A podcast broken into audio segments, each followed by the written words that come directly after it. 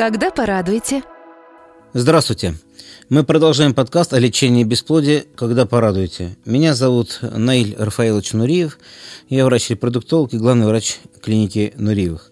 Э, тема сегодняшнего подкаста Правда о рисках для здоровья женщины при ЭКО очень частый вопрос, потому что очень многие женщины беспокоятся, и их страхи им кажутся очень серьезно обоснованными.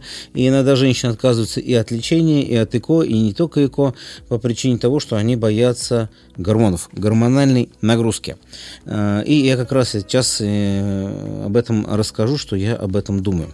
На самом-то деле риски от ЭКО сильно преувеличены, и у нас э, разговор пойдет вот о чем.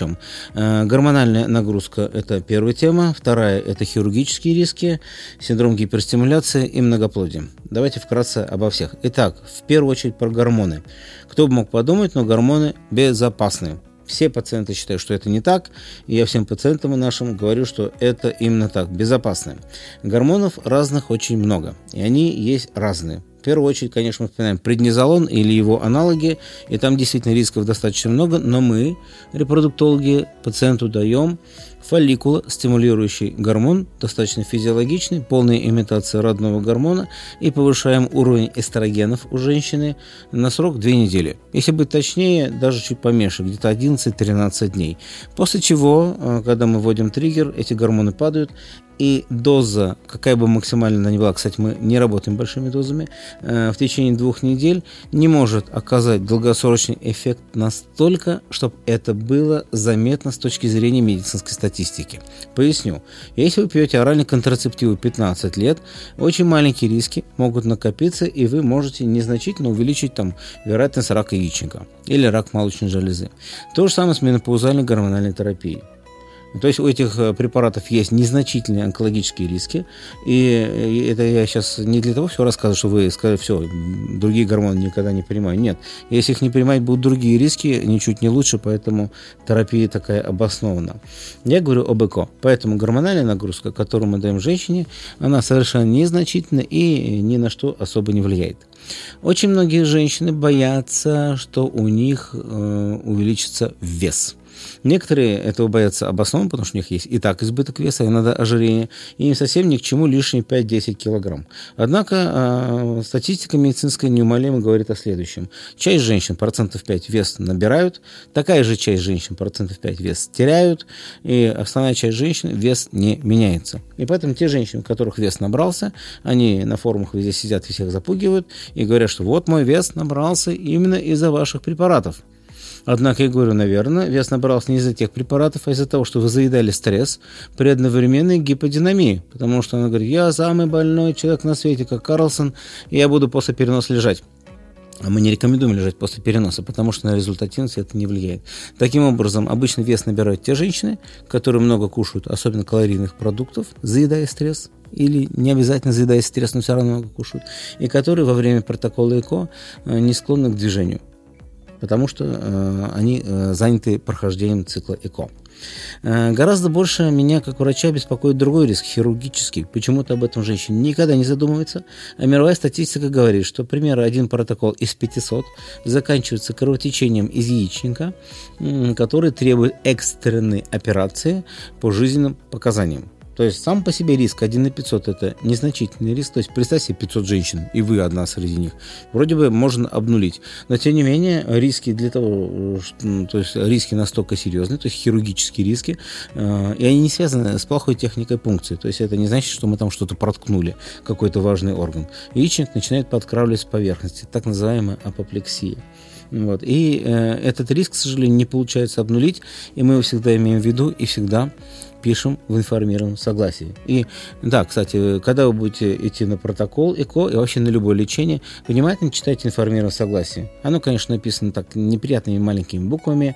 Э, иногда оно бывает написано непонятным языком, но вы имеете полное право спросить, что это означает, и чтобы вам все это дело рассказали. Рассказать должен ваш лечащий врач, он должен э, информировать вас обо всех пунктах детально. Синдром гиперстимуляции яичников в нашей клинике уже не было лет 5. Я надеюсь, что в ближайшие лет 10, 20, 30 он больше не появится. Мы научились делать ЭКО без гиперстимуляции. И эта проблема уходит в прошлое.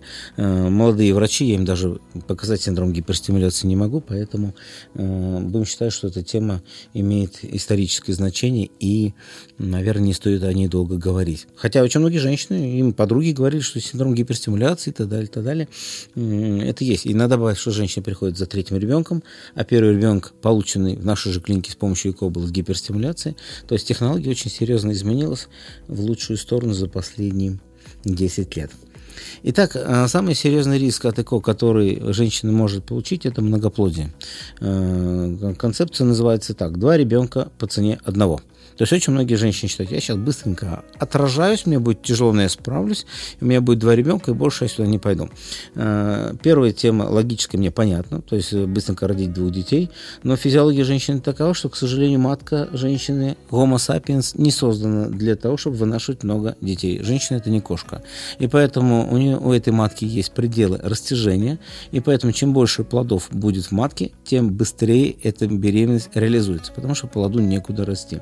Э, поэтому, если мы имеем двойню клиническую, вероятность того, что будут преждевременные роды, 70 процентов. Это много. То есть два ребенка из трех будут недоношены. А если еще учитывать, что их сразу два свалились на семью, то наша семья обречена на очень интенсивную, серьезную работу, связанную с реабилитацией детей.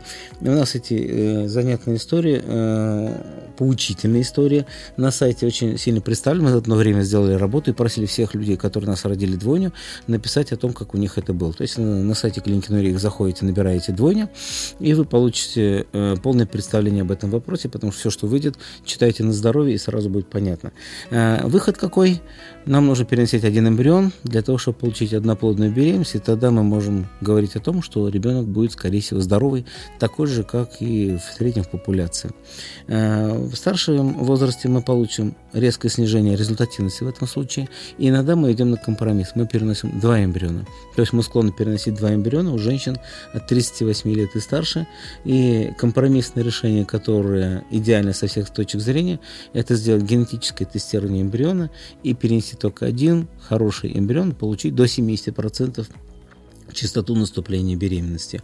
Э, генетическое тестирование, к сожалению, очень часто ограничено по финансовым соображениям, но тем не менее инструменты у нас такие есть.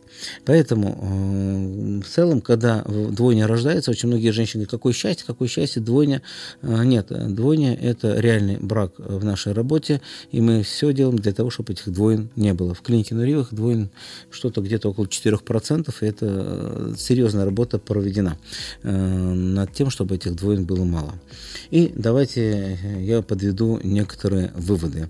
Э, гормональная терапия у нас безопасна, и э, синдром гиперстимуляции у нас практически нет. Есть незначительные хирургические риски, но они все-таки не нулевые, и мы это имеем в виду. И, конечно же, при переносе одного эмбриона у нас не будет никаких проблем.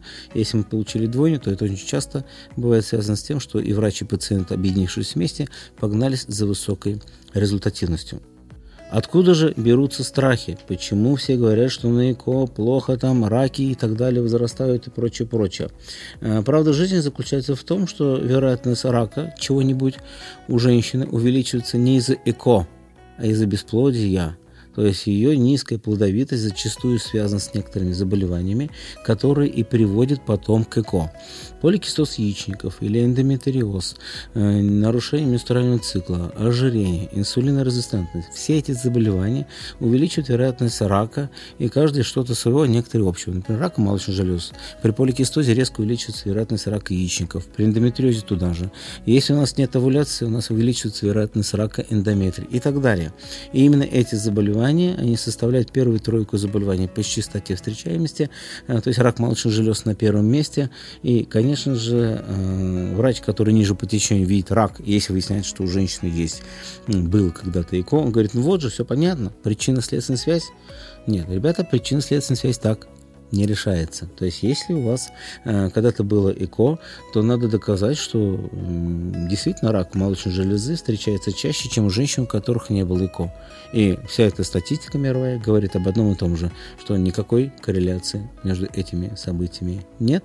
И есть корреляция с некоторыми заболеваниями, но никак не с ЭКО.